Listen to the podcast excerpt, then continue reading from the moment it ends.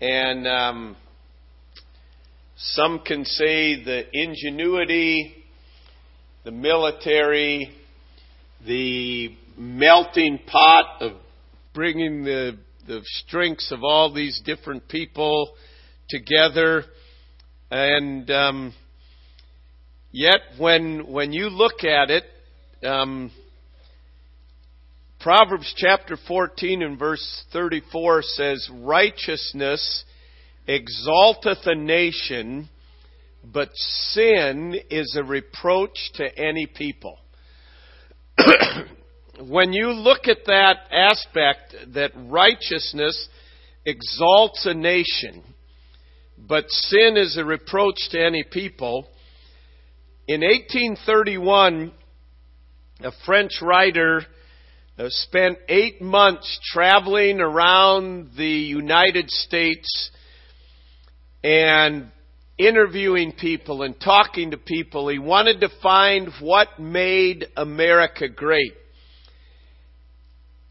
And Alexis de Tocqueville said, I sought for the greatness of the United States in her commodious harbors, her ample rivers, her fertile fields, and boundless forests, and it was not there.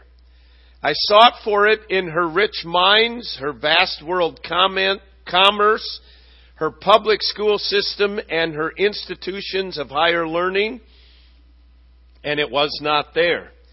I looked for it in her Democratic Congress and her matchless Constitution, and it was not there.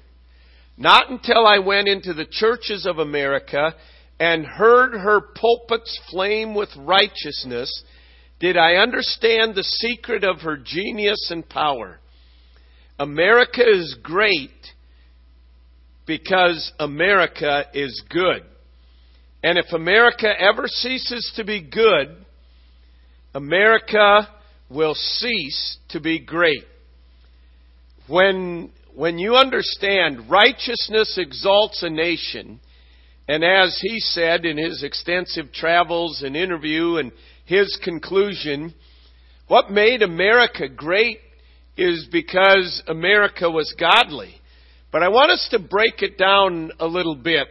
Needless to say, not everybody in America was godly, but some things that made America great. Number one, it had a godly purpose. The pilgrims left England to go to Holland and eventually left Holland to come to America to be able to worship God according to their conscience.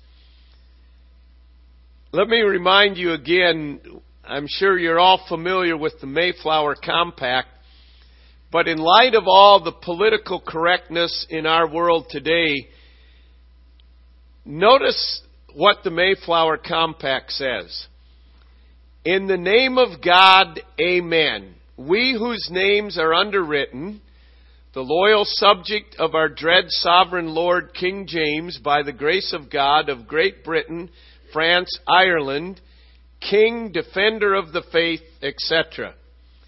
Then they, they say, having undertaken for the glory of God and advancements of the Christian faith and honor of our King and country, a voyage to plant the first colony in the northern parts of Virginia. Then they go on and promise some of the things. But notice what their purpose was. For the glory of God, for the advancement of the Christian faith, and for the honor of the King. Now, whether we are a Christian nation today or not um, may be debatable, but there is without question that this nation, the foundations of this nation, were for a godly purpose, for a Christian, for a Christian nation. And uh, Patrick Henry said, it cannot be emphasized too strongly or too often that this great nation was founded not by religionists, but by Christians. Not on religions, but on the gospel of Jesus Christ. You can't get more clear than that. And their, their purpose was to build a beacon for the world where the gospel would go out for the glory of God. So one of the things that that helped make America great was the godly purpose. And it's a fascinating study to get in and and look out how the various movements of the states coming together for the Constitution, the debates that went on that enabled us to have religious liberty.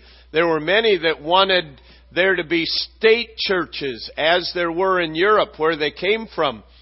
And thankfully, uh, many of our Baptist forefathers were the ones that held the line and said, no, that's one of the reasons we're coming here is to separate um, the state from dictating to the church what is going on. So there was a godly purpose. Secondly, there was a respect for and an obedience to the Bible. Studies have been made of all the quotations from the founding fathers era. 34% of the quotes of the founding fathers were taken directly from the Bible. That is 15 times more than any other source. So you can see they had a great love and respect for God's Word, not just to give it a, a kind of a mental nod, but they, the foundation of their beliefs. 94% of the founders' ideas were based on the Bible. For example, the three branches of government come from Isaiah chapter 33 and verse 22. There'd never been a, there'd never been a form of government that had the three branches of government. They just didn't think this up from their own minds. They um, got this from the Word of God. The separation of powers, which we're seeing being eroded away so quickly, they got from Jeremiah 17, from reading the Bible. We could go on and on and list uh, numerous other places where they found these principles in the Bible. Tax exempt status for churches. That it was unheard of. In fact, most believe that, that churches could not exist without the state putting money into it and to at, at least give tax exempt status and then keep the state out of the church. That was a concept that they got from, from the Bible as well. And they understood that the Bible is the best friend of good government. George Washington said, It is impossible to rightly govern the world without God and the Bible. They had a great, great respect. And then, thirdly, what made America great was there was a great spirit of sacrifice. It's already been alluded to um, the the toughness, the mental toughness of of not only the pilgrims but our founding fathers, the Revolutionary War, the pioneers that that came and settled here. But a spirit of sacrifice in which they did not live for themselves but for others. Of the 56 men who signed the Declaration of Independence, five signers were captured by the British as traitors and they were tortured before they died. Twelve had their homes ransacked and burned.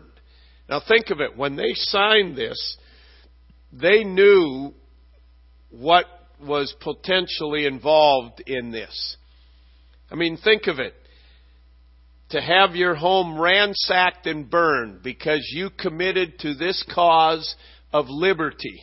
So they said, nope, this means more to us than our homes do. Two lost their sons during the Revolutionary Army and another had two of their sons captured. Nine of the 56 fought and died from wounds or hardships of the Revolutionary War. Of these men, um, sometimes revisionists would love to have you think that they were just a bunch of wild-eyed rabble rousers. 24 were lawyers and jurists, 11 were merchants, 9 were farmers and large plantation owners.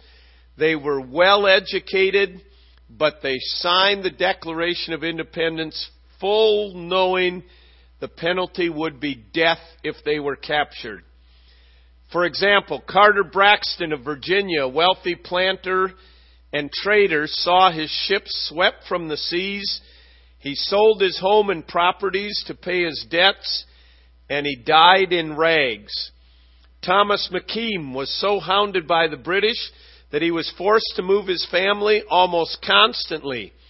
He served in the Congress without pay, and his family was kept in hiding. His possessions were taken from him, and poverty was his reward. Vandals and soldiers looted the properties of Dillery and Hall and Clymer and Walton and Gwinnett and Heyward and Rutledge and Middleton. You could go on and on. For example, John Hart was driven from his wife's bedside as she was dying. Their 13 children fled for their lives his fields and gristmill were laid to waste. For more than a year he lived in forests and caves, returning home to find his wife dead and his children vanished.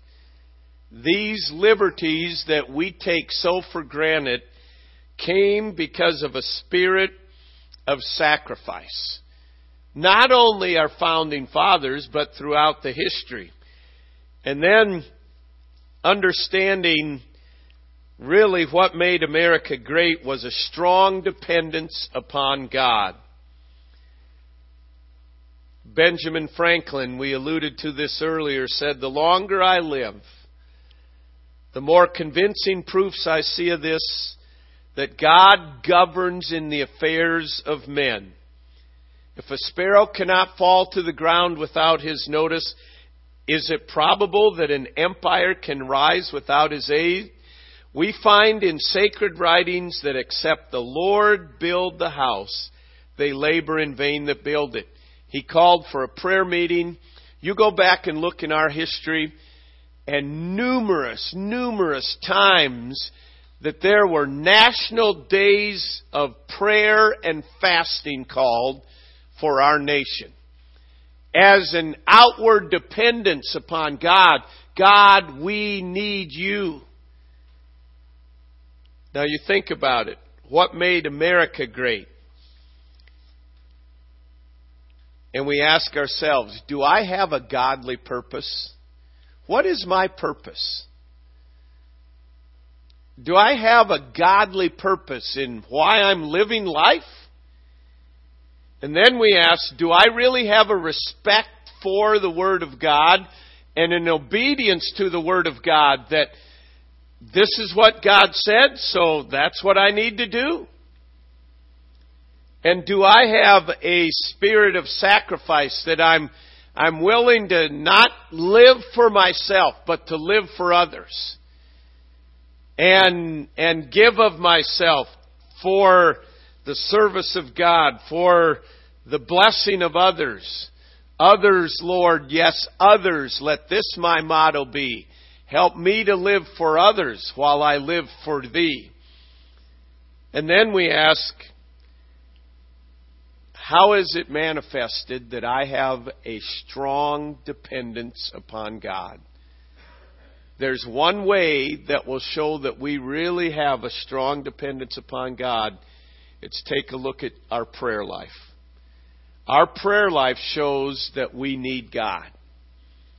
When we cry out to God, it's an evidence that we need God. And so, it is good for us to go back and look what made America great. Yes, it was a godly purpose. And yes, they had a great respect for the Word of God and an obedience to it and a, a willingness to sacrifice and a dependence upon God. But we need to ask ourselves, do I have a godly purpose? Is it evident by the way I'm living that the Word of God is important to me? Not just lip service, but I read the Word of God. I hunger for the Word of God. I obey the Word of God regardless of the cost. Am I willing to say no to self so that I can serve? And is it evident in my prayer life that I have a strong dependence upon God? You know, the, the blessing of being a recipient also gives us the great responsibility of saying, What am I going to do with what I've received? We've received great liberty and great blessings, but what are we going to do with it? If there ever was a time that we needed to have a dependence upon God, if there ever was a time that that God needed to be hearing from all the corners of this nation, prayers, it, it is right now. And it is important for us that we, not just here at church, but that we continually go for, before the Lord and say, God, have mercy, and God, bring revival, and God, bring a spiritual awakening locally and regionally and nationally for God's honor and glory. So today, as we close, what I want us to do is to go before the Lord in prayer. And as the Lord leads you to lead out in prayer, um, I just ask that you uh, speak up loud so that that others could share together in your prayer, but to pray for our nation and to ask ourselves, Lord, am I being an instrument to help your name to be greatly magnified in this land, in our area, in our church, in our family, in my life. Let's go to prayer for our land. Heavenly Father, we do acknowledge that you have blessed your word in blessing this nation. And Lord, we acknowledge that as a nation, collectively, we have turned from your word that which once was a centerpiece of our education system has now become something that cannot be used. We have turned away from your ways in respect to the sanctity of life. We have turned away from your design for marriage. And Lord, we deserve your judgment but we would ask that you would help us to be lights and testimonies, and that you would use us as instruments to help bring others to the liberty in you. So, Lord, we pray that you would bring a great spiritual awakening in our land for your glory.